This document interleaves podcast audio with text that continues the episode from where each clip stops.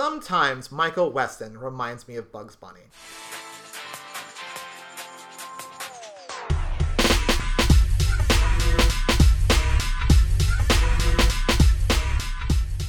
My name is Chris Cherry. I used to be a spy. My name is Bree Castellini. I used to be a spicy meatball.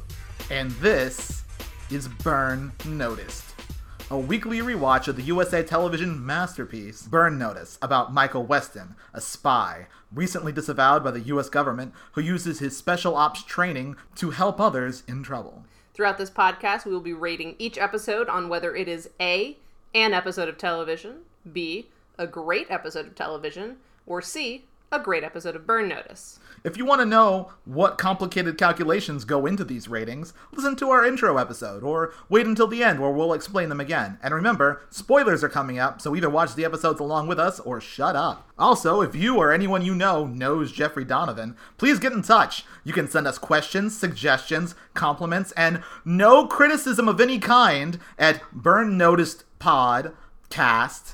At gmail dot com. It's Burn Noticed with a D. Or on our Twitter at, at Burn Noticed Pod. Speaking of the criticism, criticism that we said we will not accept. Let's talk about it. This is the first episode that we've recorded since we have gone live. Yeah, so the first episode is officially up. Only one episode is up so far. Yeah. And um, I think it's safe to say that we were pretty critical of the old pilot. Yeah, we were. Burn Notice. And uh, it's also safe to say that some some of the internet isn't, like, thrilled that yeah. we decided that we didn't like an objectively bad episode of television, despite the fact that both of us acknowledge that we do like the show overall and are excited to keep watching.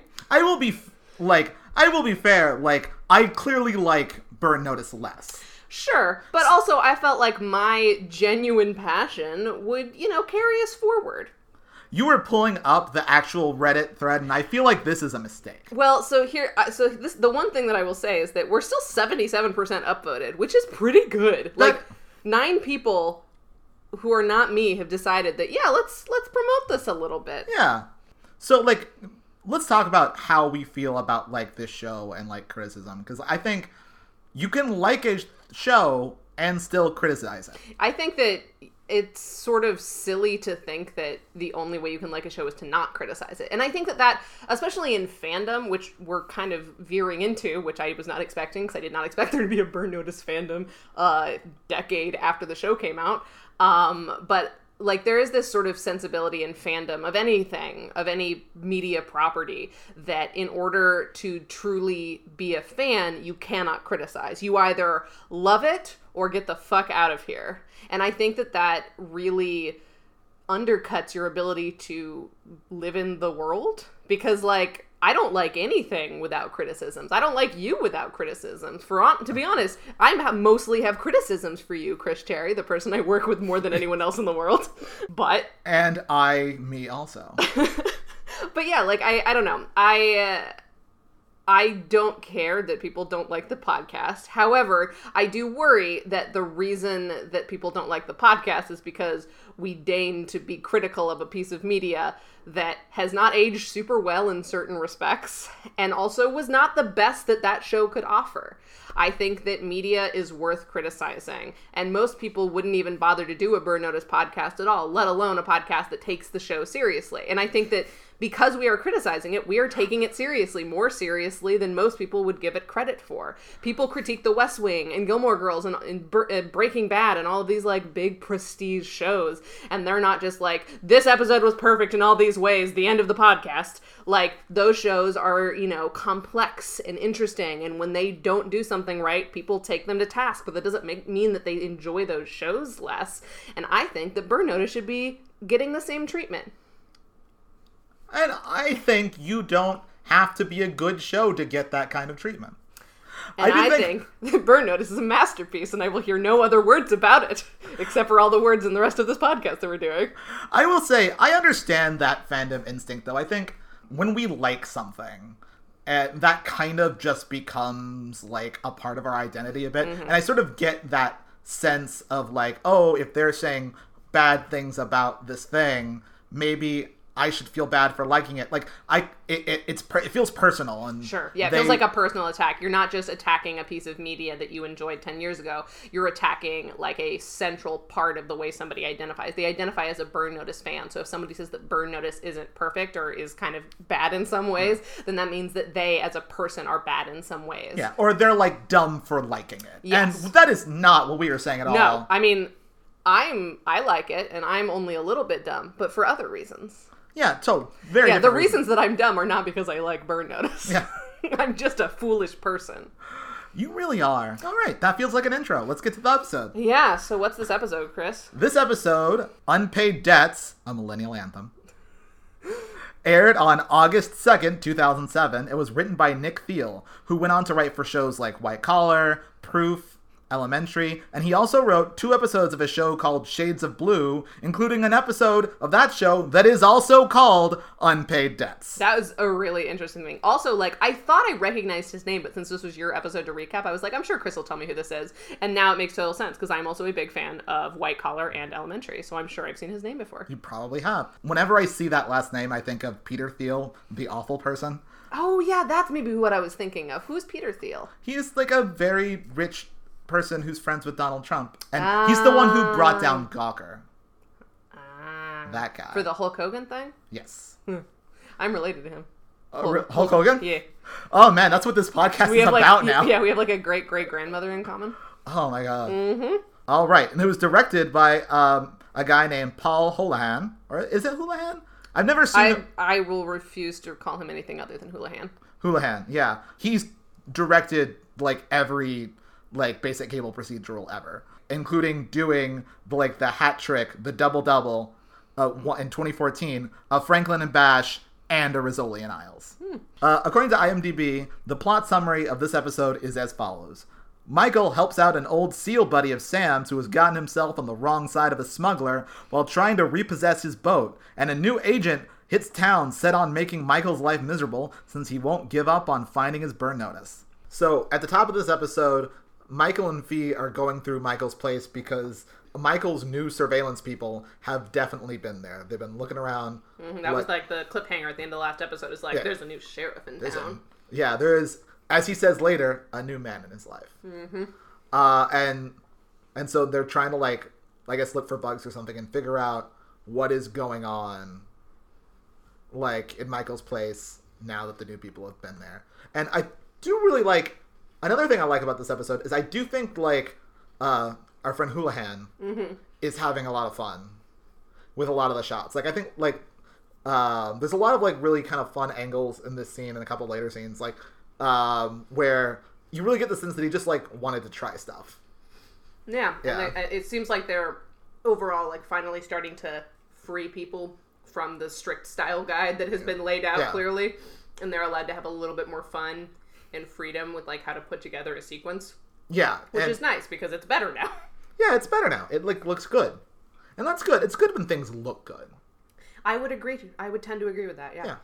Feels good. Feels good. Yeah. At which point, Michael gets a call from his mom, because there are gun guys at her house now. And so, like, he rushes to go to her house, and we do get a little bit of the Burn Notice style guide, where, like, it's just fades of, like, the shots of the car just, like, fading into each other, and the car moves, like, slightly each time.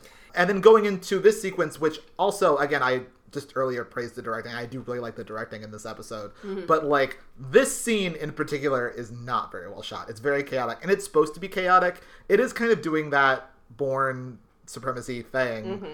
of just a lot of shaky cam and making the fight feel chaotic because... like, fights are chaotic mm-hmm. or whatever. And Michael doesn't know what's going on, so he's not going into this with all the information. And so, you don't know what's going on, but it's very hard to follow in a way that's not great. And it doesn't make the fight feel kinetic, it just makes it feel confusing. Also, there's a fight, I should explain, yeah, because he goes and, like, wails on some gun guys in his house, looking for his mom, and then, like, she comes out with a man. Who, well, she doesn't come out. She is brought out wearing at, a bathrobe and looking terrified by at, like, gun, a new man. Yeah, yeah. At gunpoint.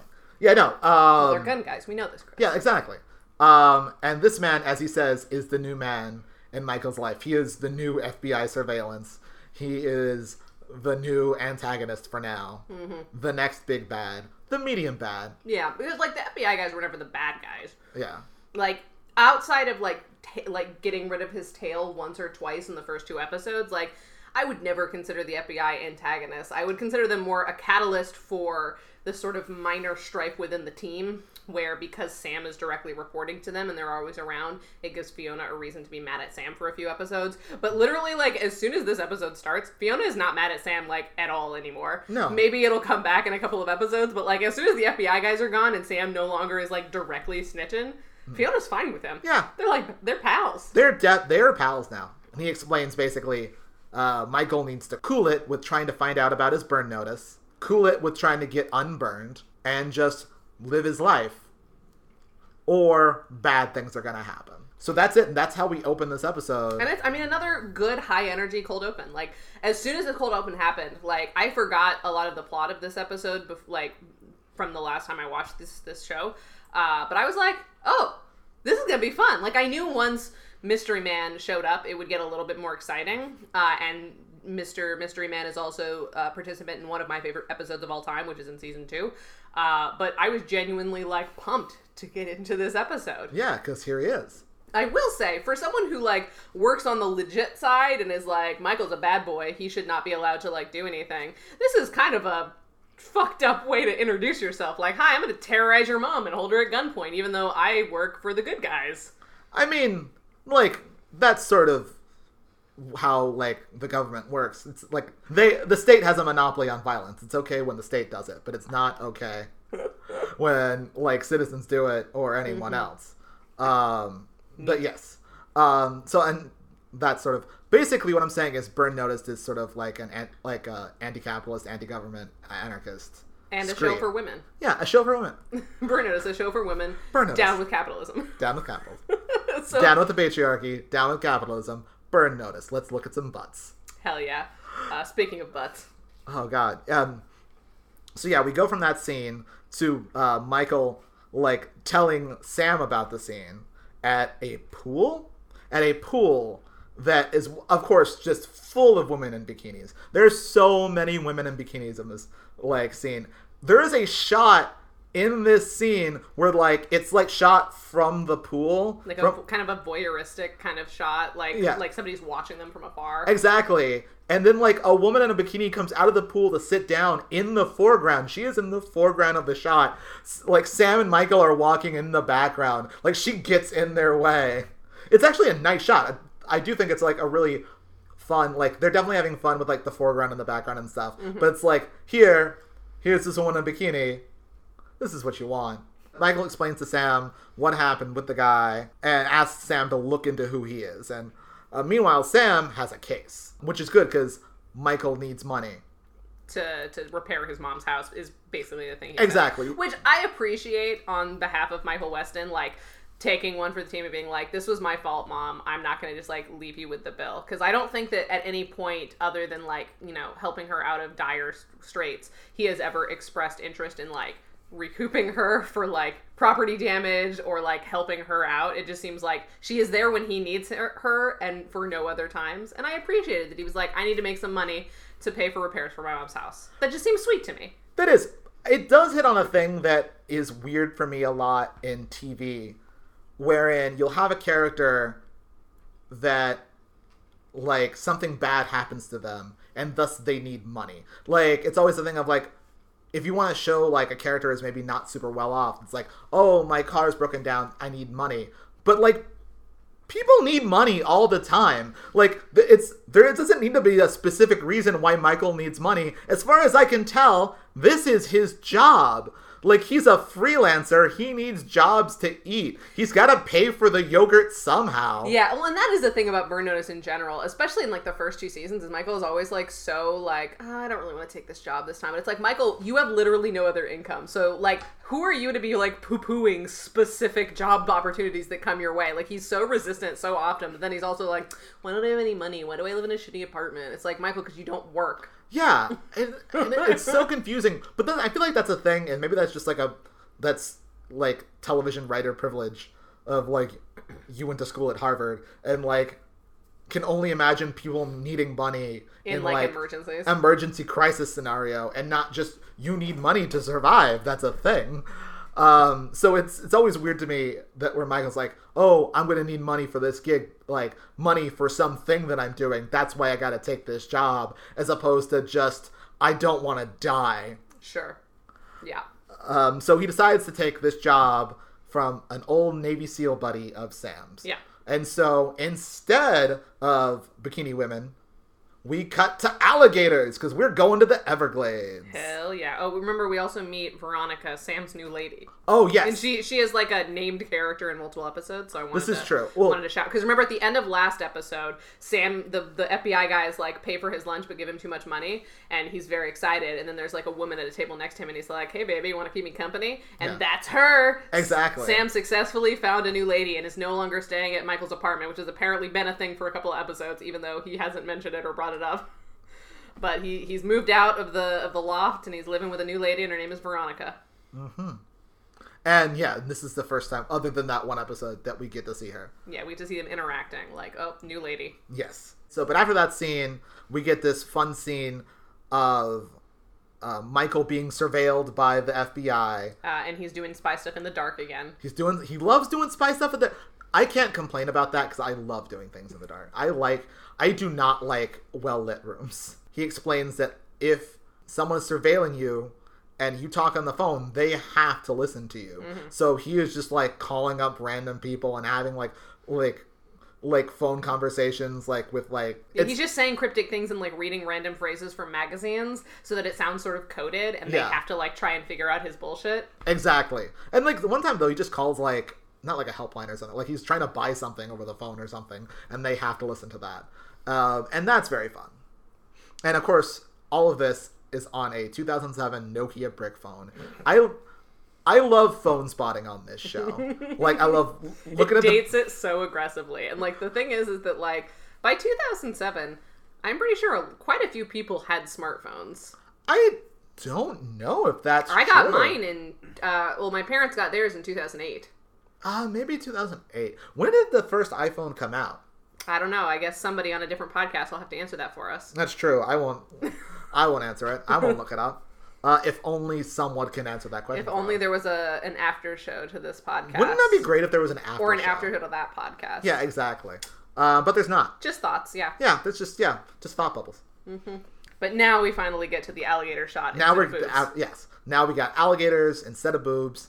I did, do alligators have boobs? I don't know. Are they alligators or crocodiles? They're alligators. It's the Everglades. I think I think Everglades is alligator country. They go to meet Sam's buddy, Virgil. The the, the SEAL buddy who needs a job. Yes. Well, he has a job. Well, he has a job. He needs he, help. He needs a job done. He needs a job. He needs a he needs a job, if you know what I'm saying. Gross. He needs to get jerked off. Uh, oh. Got it. He is a repo man. He used to be a SEAL. He's now a repo man. He was given a job to go repo a boat from some Jamaicans. Mm-hmm. And it didn't go well. They beat the shit out of him. And he needs to do this job, though. So he just needs Sam and Michael to do this for him, because he can't do it anymore. They basically, he just needs some little extra muscle. Exactly. That's all he needs. It's a little muscle for his job. Mm-hmm. Michael's really reticent about it. But Sam's like, come on, you gotta do this. And again, to the point of Sam and Fee being on the same page now, he volunteers Fee. He's like, no, we can get Fee in. It's the whole thing. We can do it. He, Sam is very into it, because Virgil's his buddy. So we go to the next scene, and the man with no name, mm-hmm. the secret agent who... He who should not be named. He, should, he who should not be named shows up at Michael's place and tows the Charger. This is the most this car is moved ever. Like three episodes, yeah. Um, and he also takes away his phone service, I, sort of in re- retaliation for all the phone bullshit earlier. um, and without a, without a car that doesn't work, and without the use of his brick phone, Michael decides he definitely needs to take the job. Yeah, At which he uh, alerts Sam of by calling him on a different phone. So I exactly. guess not all the phone service got shut down. I'm very confused by that. I don't know actually. I think it was a home phone line, maybe. No, it was a cell phone. You're right. I, I don't know. I, you know... It, I mean, he's got lots of burner phones. I'm sure Michael Weston's on the level. I mean, he is Burn Notice. He is Burn Notice. He, he is Bernard Notice, P H D I will say, like, this this scene happening so quickly, like, the, basically there being a response to Michael's bullshit so quickly is what makes me really like the man with no name, like, as a character on this show. I think he adds a much needed, like, Michael has been outsmarting everyone at this point, and he's just been, like, getting closer and closer to finding out what happened to him. But Man with No Name is, like, not letting him get away with his normal tomfoolery. Like, Michael's gonna have to work harder, and I appreciate that that's something that we've introduced. Yeah, no, agreed. It definitely feels like an escalation. Mm-hmm. Like... that we desperately needed. Yeah, he actually has an antagonist now, mm-hmm. um, and it helps... amazingly. Yeah. Um, and, like, the actor's good. Mm-hmm. Like, uh, they have a really fun, like, little chemistry, the two of these boys. They do. It is sort of a thing where, like, the way that they're written, like, every scene between them is them trying to be, like, snarkily nonchalant more than the other one. Exactly. Um, and it's a very weird thing of just be like, oh, yeah, like... oh, sorry, I, sorry if you don't mind, I just walked in. It's like, oh, it's fine, I like to keep the door open. Ah, oh, I turned up the air conditioner, I thought it was a little hot in here. Like this, all this sort of like, really... everyone's having a good time. Everyone's having a good, everyone's having a good time. We'll just like casually whip our dicks out, see which one's bigger. Mm-hmm. Yeah, I just thought it'd be a fun thing to do. I will say, for the most part, for the through these two episodes, uh, Man with No Name has the upper hand, which I also really like. Yeah. Is that like... the fact that Michael, despite his better judgment, has fully, like, formed a lot of connections. And so, like, there's a lot to threaten Michael Westen with, you know? He's not some spy with no attachments, you know? No. He has fully failed that part of, like, being a spy. So, yeah. you know, he's he's made himself extremely vulnerable. And this dude knows how to, like, pick at him. And I it's, like it. No, it's very good. All right, so, Michael, Fee, and Sam, like, go to watch the owners of the boat. Mm-hmm. Uh, we learned that the guy who owns the boat is named Andre. Mm-hmm. Um, and so they're watching him from afar, and Michael decides that he is going to be an employee of Virgil's, which he is. Mm-hmm. It's not even a lie, really. Sure, yeah. Um, he's going to be an employee of Virgil's named Homer. Great name. Homer is a guy who works for Virgil, mm-hmm. wears a trucker hat, and has dirt on his shirt. Mm-hmm. Like, Michael, like, bends down and grabs dirt off the ground and rubs it on his shirt because he's Homer, like, kind of country bumpkin. And honestly, like, when he puts the dirt on him, did, did you see the look Fiona gives him? Like, she gets fully hard. She just... like, nips out, dicks out. Fiona's into this, this dude. She is into... I love the way, like, he says it, too. He's like, I think I'm going to be... and he puts on the accent, Homer. Which, it... I'm not going to lie... it took me, like, two-thirds of this episode to be like, there's a guy named Virgil and there's a guy named Homer. Is that a thing? Yeah, that's, like, classical epic. Like, Homer is, like, the Iliad and the Odyssey, mm-hmm. and Virgil wrote the Aeneid. And I don't know why that's here. I don't know why that's a thing. Like, it doesn't really, like, impact anything. I almost wish that, like, instead of Andre... like, the guy was named Dante, because, like, that's another, like, epic poet. Like, it seems like there should be something there, but there's not. But they're there. Here's Virgil. Here's Homer. um, and, yeah, and so they have Sam call the police to get some cops there, mm-hmm. um, so that no one starts shooting. That's their... Uh, yeah, because their whole thing is they, they're just supposed to get a, a boat from some people who have been violent in the past. And give it to some other people. Yeah. Who, spoiler, will be violent in the future. Fee and Michael as Homer. Uh, Fee, I don't think, gets a name. Yeah, Fee doesn't usually get a name for her aliases. No. She's just hot girl who's also there. Exactly. I mean, to be fair, most hot girls who are also there do not get a name on Burn Notice. That, yeah, well, mm-hmm. Homer goes up and says that I got he's got to buy this boat in, a, in his amazing accent. Mm-hmm. His incredible like, Southern twang. He's, yeah, he's like a sort of idiot savant, Homer. This character. Mm-hmm. I would watch a show just about Homer. And Jeffrey Donovan really commits to it. It's really good. But I like the idea of this version, like a show about this guy who is like, who seems like a bumpkin, but is actually like kind of a genius. Since the cops are there, Andre can't shoot them. And so they take the boat. Mm-hmm. And they take the boat. And then we get like a surprisingly long sequence of just Michael and Fee just riding the boat. Just, like, cross-faded. I, I like to imagine that it's because, like, renting a boat and actually having it on the water probably took, like, a permit and, like, a, a couple of extra, like, things that they needed for protection. They're like, we're not just going to do one shot of this. Like, if we're going to fucking spend the money on this damn boat, We're going to get as many glamour shots of Homer and his lady riding the waves. Of the la- of the Everglades. Of the Everglades. The waves of the Everglades.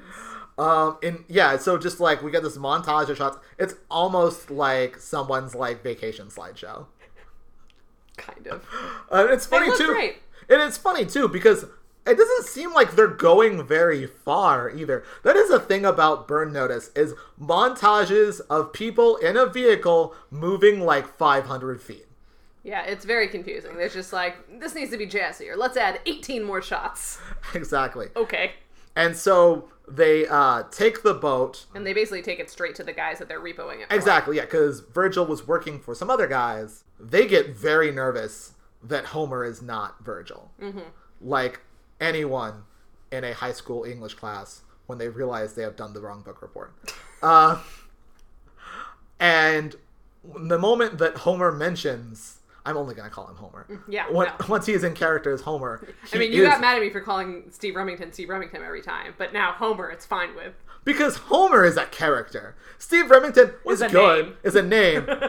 Homer is Homer. Homer is a lifestyle. Homer is a lifestyle. And so, yeah, the um, these guys who are getting the boat get very upset that Virgil's not there. And then when Homer mentions that he has a team outside, they get very upset and then pull out guns. Well, first Michael notices, or Homer notices, excuse me. I'm sorry, Homer. Homer notices that there's like some stuff rigged up to explosives. In yeah, this yeah. Ware- like he goes into the warehouse alone, is like kind of just like chattering, looking around, notices some sketchy stuff and then continues chattering. They get very irritated and pull guns on him. Exactly. Um, yeah. And so they just like book it out of there, taking the boat with them. Mm-hmm. Uh, we also learned that... Well, Michael, like, set something on fire, didn't he? Yeah, yeah. He, like, knocks some, like, he knocks some, like, gas over and they set the place on fire, run out, g- like, take the boat with them. Um, the leader of these guys, who we will very, in the next scene, learn are dirty cops. Yeah. Is named Mason. Yes. Also not an epic poet, and I'm very disappointed. um, if you're gonna start a thing, finish it, Burn Notice. So now, so we basically now set up a situation where Homer and Virgil are uh, realizing that they've been put in a situation between Andre and Mason that they did not expect. Exactly. Because, yeah, uh, Michael explains to Virgil that, like, these guys were going to shoot him. Mm-hmm. And that, uh, that they're dirty cops um, and they wanted this boat for some reason that's more than just... We like, wanted the boat. Exactly. Um... And Virgil explains, I think, that he kind of knew about it, but, like, they had been threatening his daughter. Um, they're always... It's always, like, an old white guy whose daughter either has been kidnapped or is going to be kidnapped mm-hmm. or something. Yeah. It's never, like, a guy whose son has been kidnapped. No. I mean, I think that happens eventually, but it takes him a while. This is also a scene that I like a lot. I think it, in terms of how it's shot. Like, it opens with, like, um, Fee's reflection in, like, the truck. And then, like, and then it, like, pans off to, like, Fee, and, like, she's walking towards the camera, and we follow Fee, like, and she's got, like, a gun slung on her back. And then, like, most of the scene with, like, Fee, uh, Michael, Sam, and Virgil is done, like, kind of, like, flat with, like, the water and then, like, the city of Miami skyline in the background. And just, like, the camera just pushes in and out. There's one point where, like, they're in a two-shot and the camera pulls back as My- Michael walks away from the three, the two of them. And just, like, the way that it goes in and out a lot is really cool. The way that it, like, follows them, like, pans horizontally along, like, the the beach or whatever and keeps the um, skyline in the background is really cool. Just, it's a really... like, well-shot sequence. I mean, mm-hmm. I like it a lot. Yeah. So, yeah, in the scene, like, Michael is like, I don't want to deal with this anymore. Michael is so reluctant to do this job. Um, well, I think that what we're supposed to infer from that is that he knows something stinky is happening, and no people aren't giving him all of the information, and that, like, frustrates him, because as an intelligence officer, you want to, like, go into every situation as fully cocked as possible, and he's only at, like, half-mast here. Yeah. No, that makes sense. And so I think that's the implication, but it does kind of just come across as, like, well, I don't want to do this job, even though I need the money really badly and have nothing better going on. And you've already, like, done half of the job. Yeah, exactly. And then so Sam, and then Sam explains to Michael how, like, um, he really owes Virgil because Sam had done some, like, shitty stuff in Germany or something. It's really yeah, they, vague. It's super vague. Something in his past Virgil exactly. helped him out with, so he, he owes him. Exactly. Um, Sam is very gung-ho, gung-ho about Virgil in this episode. And so Michael decides that it's fine. They'll do the rest of this. So they got to stash Virgil somewhere. So they stash him the place that they stash everyone, mm-hmm. Madeline's house. Because otherwise Madeline would not be in this episode. Yes. Cut to Madeline's house, where uh, Virgil and Madeline are like talking at the kitchen table and bonding over the fact that they're both old white people. Michael directs Sam to figure out what's going on with this boat. It can't just be a boat. It's not even that nice of a boat. Mm-hmm. Figure it out. There might be something like stuck in there or something. But Michael and Fee have to get back to Michael's apartment because they've been away too long and they don't want the F B I to get suspicious. Um, so we cut to this really great scene where they have to talk about random stuff while they look around the apartment trying to find the bug that they know is in there. Mm-hmm. And they just sort of start talking about random stuff. And then Fee takes this opportunity where they have to talk about stuff to talk about their relationship.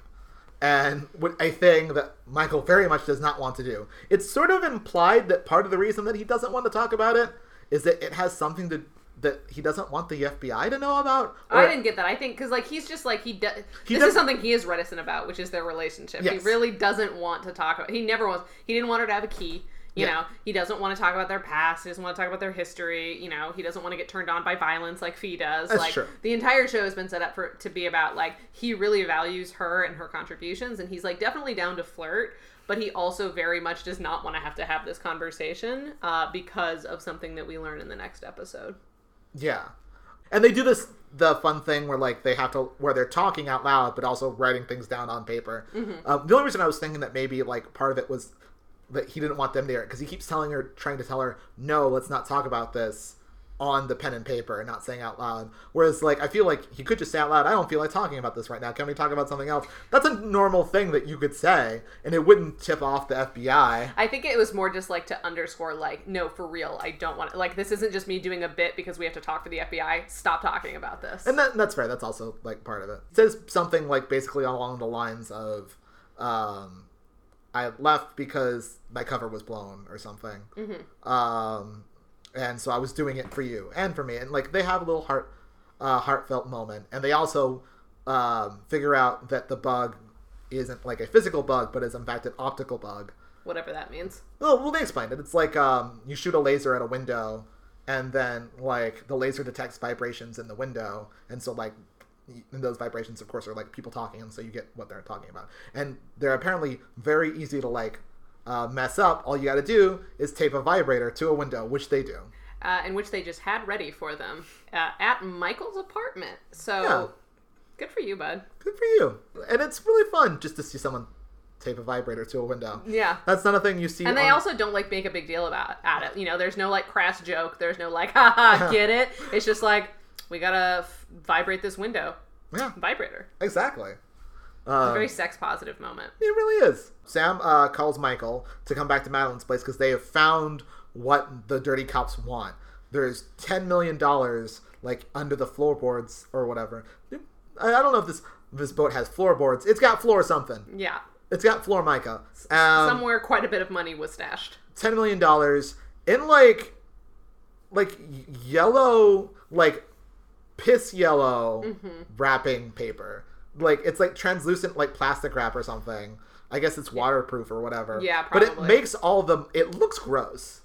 And so, like, they have these giant... I mean, it, no one should have that much money, otherwise they're gross. So I think that, again, indictment on capitalism. Exactly.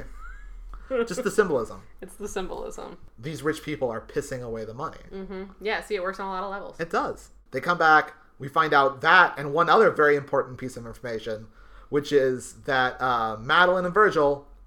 totally did it. Fucked. They banged. Yes, and it's very, like, that That whole runner is extremely funny to me. Yes. Like, good for Madeline. You get yours, girl. Exactly.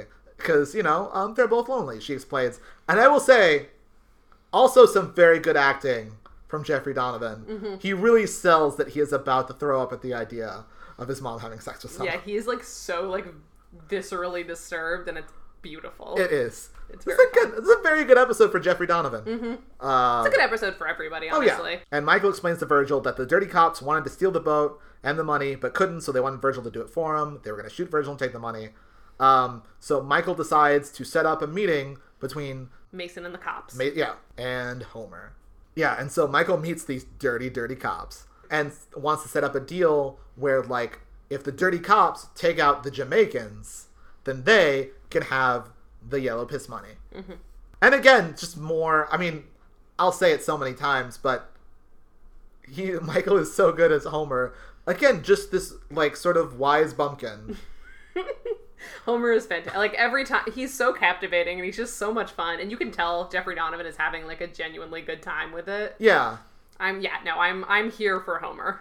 Meanwhile, uh, Virgil and Sam uh, are trying to get rid of the boat. They're trying to dump it. Um... And so they just, like, dump it, like, on a random field in the Everglades or whatever. Yeah, because that's not going to be suspicious at all. They're just, like, exactly. a boat in a field. Um, but the Jamaicans show up because they had put on a second tracker. uh, you always forget about the second tracker. Mm-hmm. And then um, they have to, like, run away from the Jamaicans at the last minute. And, like, they get, like, attacked and shot at. But Madeline is very concerned. I mean, they're, they're lovers in the nighttime now. They are. And so...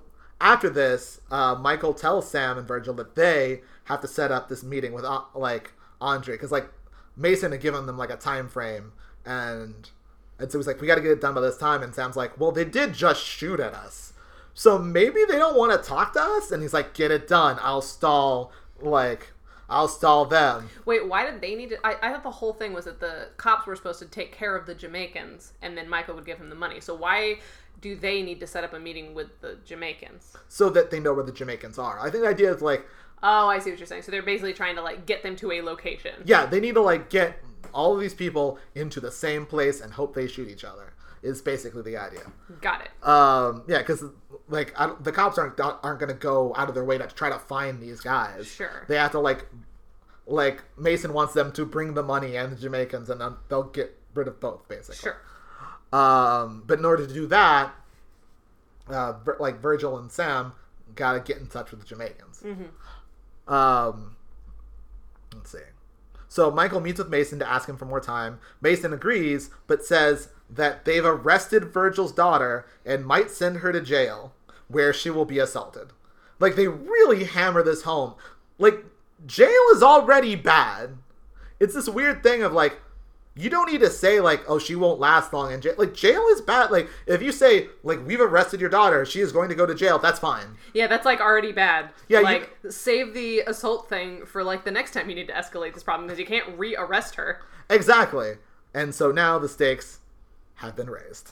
Uh, meanwhile, Fee, that's another thing about having the subplot about, like, the F B I guys or the man with the name, is that that's always Fee's job. Fee's job is always to, like... tail the F B I guy, like in the B, like Fee is always tailing the guy in the B, the B plot. Mm-hmm. So she has tailed the man with no name to a hotel, and then Michael goes to it, and then just makes a makeshift magnet in the hotel. So the idea being that when he turns on his lamp, like it will wipe his laptop. Mm-hmm. Because at this point, he's just trying to like piss him off enough to learn information about him. Exactly. So Michael has become a troll. Yeah, basically, like you. I knew I had a kinship with him. Meanwhile, that night, um, Madeline and Virgil sneak out like a couple of horny teenagers mm-hmm. to like a place that's a club and a restaurant. Yeah, it's it's a very weird setup, and also does not feel like a place that either of these old people would go naturally. Well, that's the thing though, because they're trying to recapture their youth. They're old and they're horny, and they want to feel like they're young and they're horny. That's what you do. And so, like, yeah, they go to this place that's full of young people dancing, but also a hostess shows them to a table. It seems like maybe there's, like, table, like tables upstairs for, like, drinks and maybe, I don't know, tapas or something. Sure. And then, like, downstairs there's dancing.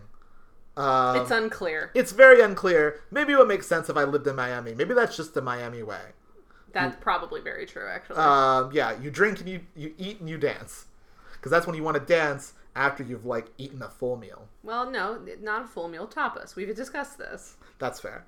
But yeah, and so this scene... Is sort of intercut. Is sort, it's sort of... Inter- well, this one is more intercut. There was, like, earlier when they were dumping the boat, like, they did that thing that they did a couple episodes ago where, like, they were trying to intercut it, but like they spent too much time in each scene, so it doesn't actually feel like it's being intercut. Mm-hmm. And there's no reason for it to be intercut. Yeah, intercutting only works if it's like really quick sequences and you have like multiple of each. You can't just do like a full scene, a full scene, and a full scene and be like, it was intercut. Yeah, no. This time we get some intercutting, but it actually makes sense. Yeah.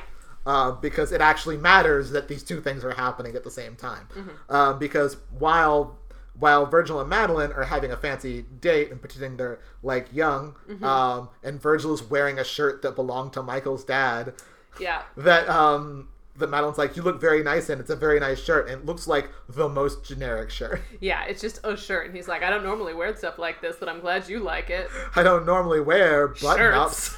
But you do, because that's the only thing we've seen you in the whole time. Exactly. I don't normally buy clothes from Target. Jesus. So at the same time they're going on their date, Homer is meeting Andre mm-hmm. um, to like negotiate, like negotiate getting them to this place so they can get their money back. Sure. Um, because they, because he explains that they have found the money, because obviously the money was not in the boat. Mm-hmm. Um, and uh, Andre explains that like. He has people that he needs to get that money to, and he would die to get that money somewhere because he, like a Lannister, always pays his debts. Here we go again, unpaid debts, along with the debts that Sam owes Virgil. This is the theme of the episode. Mm-hmm. The theme that was so good that he used it twice. Yeah. And then Homer assures him that he'll get his money if they can set up a drop. There's also really swallowing a lot of his words. Mm-hmm. There's this moment where he's just like, I'm relaxed. And he's supposed to be like relaxed or something, but he's just like, I'm relaxed.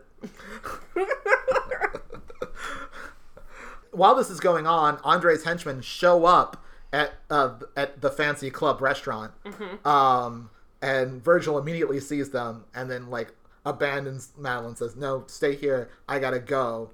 Um, but then like gets like attacked and kidnapped basically at gunpoint by Andre's men, who then call Andre. Andre puts on Virgil on the phone for Homer, mm-hmm. um, and let and letting them know that. Shit just got real. Mm-hmm. Yeah, so basically now both other sides of this Mexican standoff have leverage on Homer and the gang. The uh-huh. the dirty cops have Virgil's daughter, and the Jamaicans have Virgil. Now back in Madeline's, Michael, Fee, and Sam are like loading up the money into the truck uh, to give it to the Jamaicans. But Sam is like, "What are we gonna do about Virgil's daughter?" And and Michael's like, "Well, what are we gonna do about Virgil? Like, we'll figure we'll figure it out." And then Michael gets this idea. Well, if we took some of this money. Like, we could pay for, like, a lawyer for Virgil's daughter. And they're like, they might not miss the money. And so they just take some of the money. And I feel like... They could have taken way more. They could have taken way more. And, like, when we find out at the end, they did not take a whole lot of money. But they could have taken way more. And, like, again, Michael's being very, like, nice about it. But even, like, sometimes I get it. Like, in other episodes, Michael doesn't take a lot of money because he's taking it from kind of, like... lower class people who can't afford to spend that much money, and so he's like doing them a favor and like, no, I can't take your money. This is like stolen drug crime money that you're about to set on fire. Exactly. There's no reason not to take a good amount of this money. Yeah. Especially again, this is, seems to be your only source of income, Michael. What are you doing? I mean, maybe his thought is that if it if he doesn't end up setting it on fire, somebody is going to count the money, and he doesn't want them coming after him. Like, one bushel being gone is like, you can write that away, but like, if a significant portion is gone, then they'll just know that they've stolen from him. I don't and they think they've taken a continue. bushel, though, because I feel like when, at the well, end... Yeah, well, whatever amount, like, I think that in that, in their mind, like, that logically makes sense, is that, like, if he doesn't think that they're going to go with the nuclear option, that somebody is going to count the money, and if more than a substantial amount is missing, that they'll just, like, create new problems, but then... The fact that the immediate thing he does is just douse it in gasoline and let it on fire. It's like, no one's going to count this money because it's gone. So exactly. Take as much as you want. Meanwhile, uh, Big Bad No Name calls Michael and is like pissed that his files got wiped. Finally, Michael has the upper hand. Exactly. And he's angry and he tells Michael to back off. But Michael's not going to back off. No. Michael, Fee, and Sam go to assess the drop area. And then Sam volunteers, like, he's, because he feels so bad about all this because Virgil's his friend. He's like, I'll do it. Virgil's my friend. And they're like, they don't know who you are. They're expecting Homer. At this point, Homer's a known entity. Exactly. Everybody wants Homer. Everyone's trying to get a piece of Homer. Anything less than Homer is unacceptable. Pointless. Unacceptable. There's this moment in this scene where Michael thanks thanks Fee for helping. And then Fee's like, I'm not doing this for you. I'm doing it because I promised uh, your mom that Virgil would be safe, which is very nice and sweet. But it's also undercut by the fact that literally everything else that she does is for Michael. See, here's what I'm going to disagree with you, because I read your notes before this, is that the other thing that Fee does is stuff for her, to for her Michael's mom, because she's done multiple things for Michael's mom at this point, and is like constantly conspiring with Madeline behind his back just to piss him off. And yeah. so I think in some ways her doing this is still something that she's doing for Michael, because she's just like fully inserting herself into like the daughter-in-law sort of role. Yeah, but that's the thing, is I feel like they're playing this line like it's uh not everything's about you, Michael, but it is though. Yeah. I mean, I think there's just, like, some, a little bit of, like, dramatic irony there. Or maybe yeah. not so dramatic irony, because everyone knows what's up, Fee. Yeah. You're not subtle. Subtlety is not one of your skills. Anyway, so the uh, dirty cops and Jamaicans show up at the same time. And as we explained, Michael just douses all the piss money in, like, kerosene or something. Mm-hmm. Uh, and he's got, like, an acetylene torch. Um, they show up, and they, like, freak out, because he's not going to, like, burn the money. He's like, don't come any closer. Like, give me Virgil, or I will burn the fuck out of this money. And so they send Virgil, Virgil over, and then um, things go crazy. Mm-hmm. Like, they get Virgil, like, Michael and, like, Fee, like, tr- make a mad dash to their truck with Virgil. Michael throws the acetylene torch. Just, and it flies through the air and, like, lands on the fucking money, and it goes up in flames. The cops start shooting the Jamaicans. It's chaos. Um, and everything's fine. Yeah. Like, it just... How does the daughter get out of jail again? Does it just, like, because the dirty cops weren't around to push it forward, everyone was like, why is this girl in jail? She yeah. got assaulted here. I, it sounded like, yeah, it sounded like the cops got arrested or something. Okay. Like, um, like, yeah, and so the charges were dropped because it was dirty cops. Sure. Um, so everything works out just fine. And, yeah, and then everyone splits up their very small amount of money. Yeah. But, like, they could have gotten so much more. There's no reason not to. Yeah. Uh, and, like, that's what Sam is saying. I should have gotten, we should have taken more money. And Michael's like, no, it's not about the money. It is about the money. You know, it's it's what makes him a noble monk warrior or whatever. Yeah, exactly. Um, uh, and Michael says that there's it things are still kind of like dicey for Virgil, and that he should get out of town. Mm-hmm. Uh, and Virgil's like, "Are you sure you're not just saying that so I'll stay away from your sweet mama?" Yuck. Yes. I can see why him and Sam are friends. Yeah. um, and Michael gives him a very like. terse look. Yeah, and Sam's like, don't push it. um, meanwhile, Sam also explains that he called some F B I people and got the charger back, so that's fine now, too. I'm glad we settled that. Yeah, we Thank still God have... the charger's back. The charger is back, and will continue to not run. Mm-hmm. Um, and then, at the end of the... We end the episode with Michael uh, finding the man with no name to get... and. to antagonize him and get information out of him. And as they're having another dick swinging contest, uh, Fee... This time in public. In public, um, Fee pickpockets him, and we find out that his name is Agent Jason Bly. Ba-da-da. Ba-da. Ba-da-ba-da. That's how you burn notice. Yeah, and that's how you burn notice, and that was this episode. All right, let's talk about some spy tips. Yeah. I feel like this episode, spy tips, started out really strong, and then way petered out. Yeah. I was I, I was watching and thinking like, no, this is actually a good episode for spy tips. And then like, no, it stops. Um, like, yeah, the first one's really good. It's like, if uh, you sprinkle flour and day-glow p- powder on your floor, you'll know if like people have been in your apartment. So like you can like track footsteps and stuff. Um, and that's like, that seems kind of useful. Yeah. Um, yeah, we also have... Um, there are two kinds of government surveillance, the the kind assigned to watch you and the kind that's just there to make your life difficult. Just that's, an observation. That's just an observation. Um, I would say that that has nothing to do with our practical life, but we're all being surveilled by the government all the time anyway. Yeah. And, and that's why this is another, like, radical anarchist anti-capitalist creed, burn notice. Which is why we we can say that this next tip is poss- possibly a useful tip. Um... Which is, you can tie up resources by keeping a bugged phone line open. As long as it's open, they have to keep listening. The longer they're stuck listening, the more you can find out about them. Mm-hmm. And that sort of is useful because the government is surveilling all of us. Yes. Um, now, four, the police can be useful if you need insurance against people shooting. And I think this is practical because it's like, it's a smart thing to like call the cops not on the thing that you're doing, but a thing nearby, so that you basically just have a little bit of extra like eyeballs if something goes sour, like you've like the people are already there. Um, yeah, I mean, It's like un- this is unintended backup. This is definitely a tip that is good for you if you're white. All right, next we have number five. When you're go- going into a meeting cold with strangers, be extra careful. Keep your eyes open, map your escape, and never ever go as yourself. No fucking shit, Michael Weston. Yeah. I feel like there's a lot of times where uh, there's a tip that's just know your exits. Yeah. And, like, we've already done it. It's, it's good wants to know your exits. Exactly. But now um, it's like, if you don't know your exits at this point, you shouldn't have been a spy in the first exactly. place. Exactly. Why are you trying to be a spy? Mm-hmm. Um, although, I can't totally say no to a tip that tells you to all, to be more like Homer. True. Uh, all right. Uh, you can turn an old T V into a bug detector if you know how to do that. Like, they never... They, like, they specify that it's an oscilloscope, but they don't actually explain how to make a T V into an os- oscilloscope, which, like... I mean, it's not like it's a bomb. Sure. So, I mean, I guess they don't want to get into the technical of, like, saying, well, first you t- connect this to this, and but so...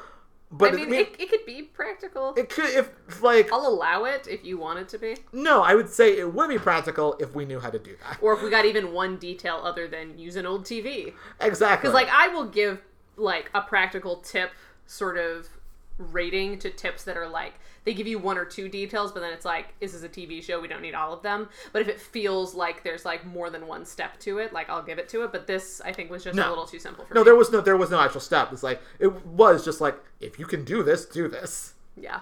Um, it's really useful to be able to disable a car. Exactly. um, an optical bug is a laser that shot out your window and picks up vibrations. You confu- can... You can confuse it with a vibrator, though. Mm-hmm. Oh, and you also skipped one. If you're being bugged, you have to keep talking. Yeah. Uh, but I mean, like, that's sort of... I mean, I felt like I was being bugged. I don't know. That's kind of...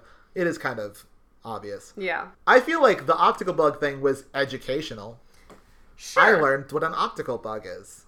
That's true. I'll give it to that. Yeah. Because, like, now we know, like, just because our, our new oscillator T V thing doesn't pick up any bugs doesn't mean that there's not also an optical bug on it. Exactly. So. I'm curious how often those get used. Yeah. Tape, let's, everybody... You need a clear line of sight. Safety tip from Michael Weston. Tape vibrators to your windows. At all times. That would have made the Stranger Things bunker way more fun. If, like, the guy that, like, knows Russian, who's also from Fleabag, just, like, had vibrators on all of his windows and Hopper's like, what the fuck is this? Uh, Brett Gelman. Shout out to Brett Gelman. Shout out to Brett Gelman. Um, all right. When working on a cover identity, the safest thing is to let the target take the lead. And I thought you, this was useful. You uh, highlighted this as a useful tip, and I agree that it was a useful tip when they said it the first time, like, three episodes ago. This is another tip that we have definitely gotten That's before. Probably true, yeah. That one is when, uh, I think you're thinking of the one where when your cover is blown, let them do the talking so you can see how much of it is blown.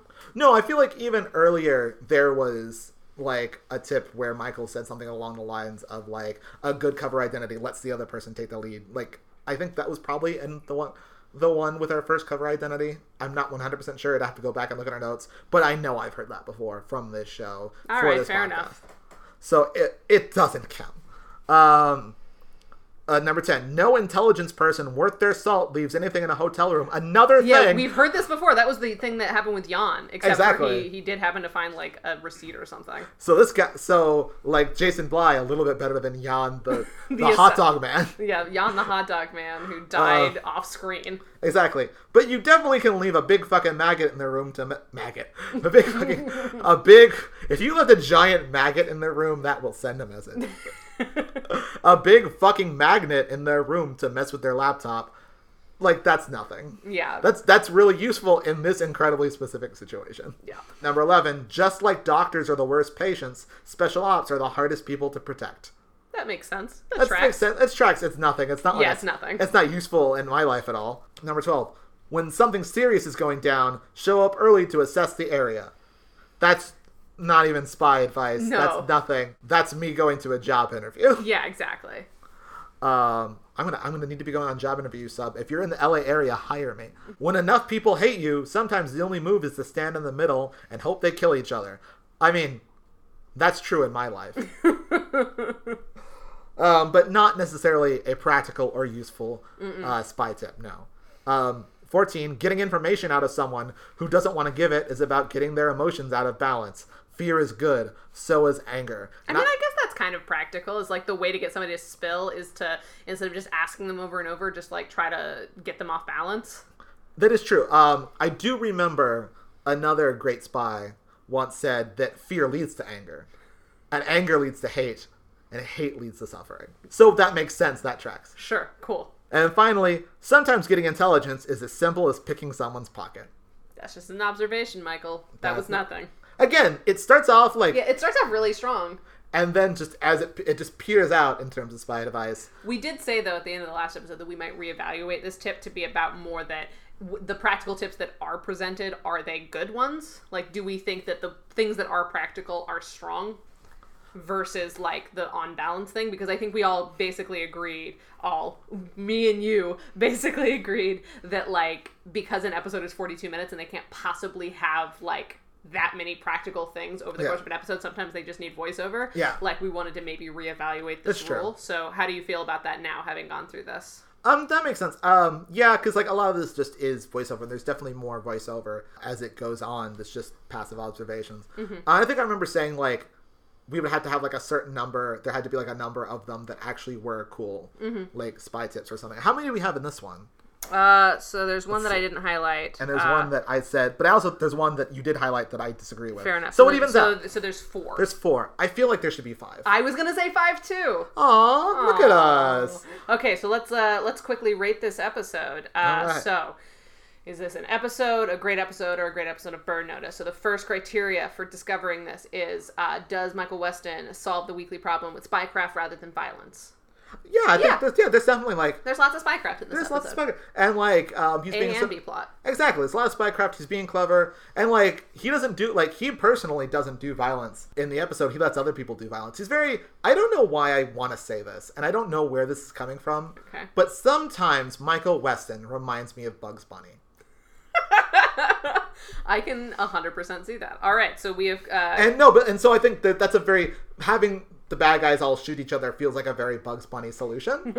Um, Just create chaos and let exactly. it take care of itself. Exactly. As Bugs Bunny has said, chaos is a ladder. Uh, and...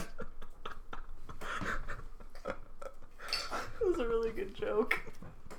So I guess what I'm saying is, anytime I feel like Michael Westen is like Bugs Bunny, then the... It's perfect. perfect. Great. A, a great new sub-criteria. Exactly. Uh, all right, so number two is um, the practical spy advice. There are at least five pieces of solid practical spy advice in the episode, which we were no, just short of. No. Wah, wah. Wah, wah. Um, do better. Number three, Michael Westen debuts or revisits a distinct alias. Hell yes, Homer. Oh, yes. Homer, our boy. I could. I just want all Homer all the time. All Homer all the time. Yes, no, one hundred percent.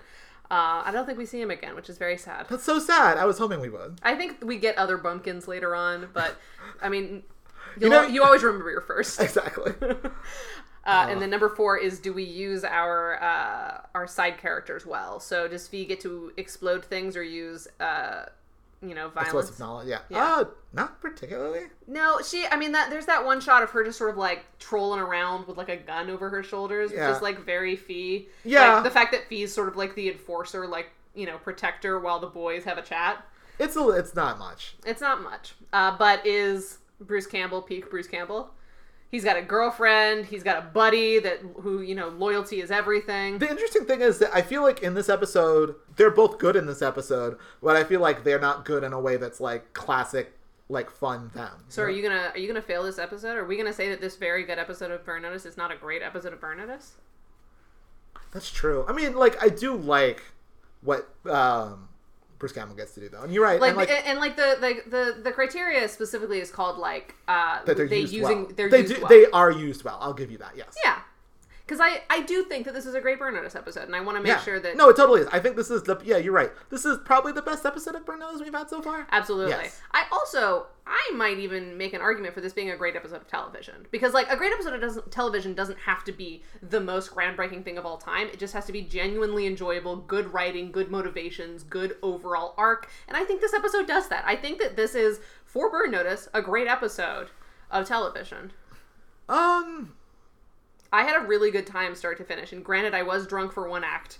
while I was watching. But I, like, the entire time I was engaged, I was on the edge of my seat. There were lots of things going on, but I never felt confused because everyone's motivation seemed really clear. There was a specific antagonist who was outside of the case of the week that felt really concrete and targeted. Like, I, I don't know. I, I really enjoyed this. I thought it was plotted well. I thought all of the characters got time to shine in, like, new and unique ways. I think because we don't have a category that is a good episode of Burn Notice, because I do think this is, like, a very tightly well-done episode. And if we don't have a category that is a good episode of Burn Notice, then, yeah, I'll grant it that. But I'll I'll go to bat for this one being a great episode of television. Yeah, I mean, yeah. we had fun. Yeah. Homer was great. Yes. All of the characters had interesting stuff going on. Madeline was great for the little yeah. time that she was in the episode. All right. Uh, but, yeah, so I think that this is our first great episode of television, as well as being, once again, a great episode of Burn Notice. All right. I feel good about that. The first great episode of television there ever was. I mean, but hey, six episodes in isn't bad. No, yeah, that's that's very good. So that's about it for this episode of uh, Burn Notice. Uh, I want to thank uh, Vincent E L for our theme song. Um, you can go find out more of Vince's music at vincent e l dot bandcamp dot com. That is exactly where it is. Um, all right, and then we will see you next week with our... We will see you with our ears.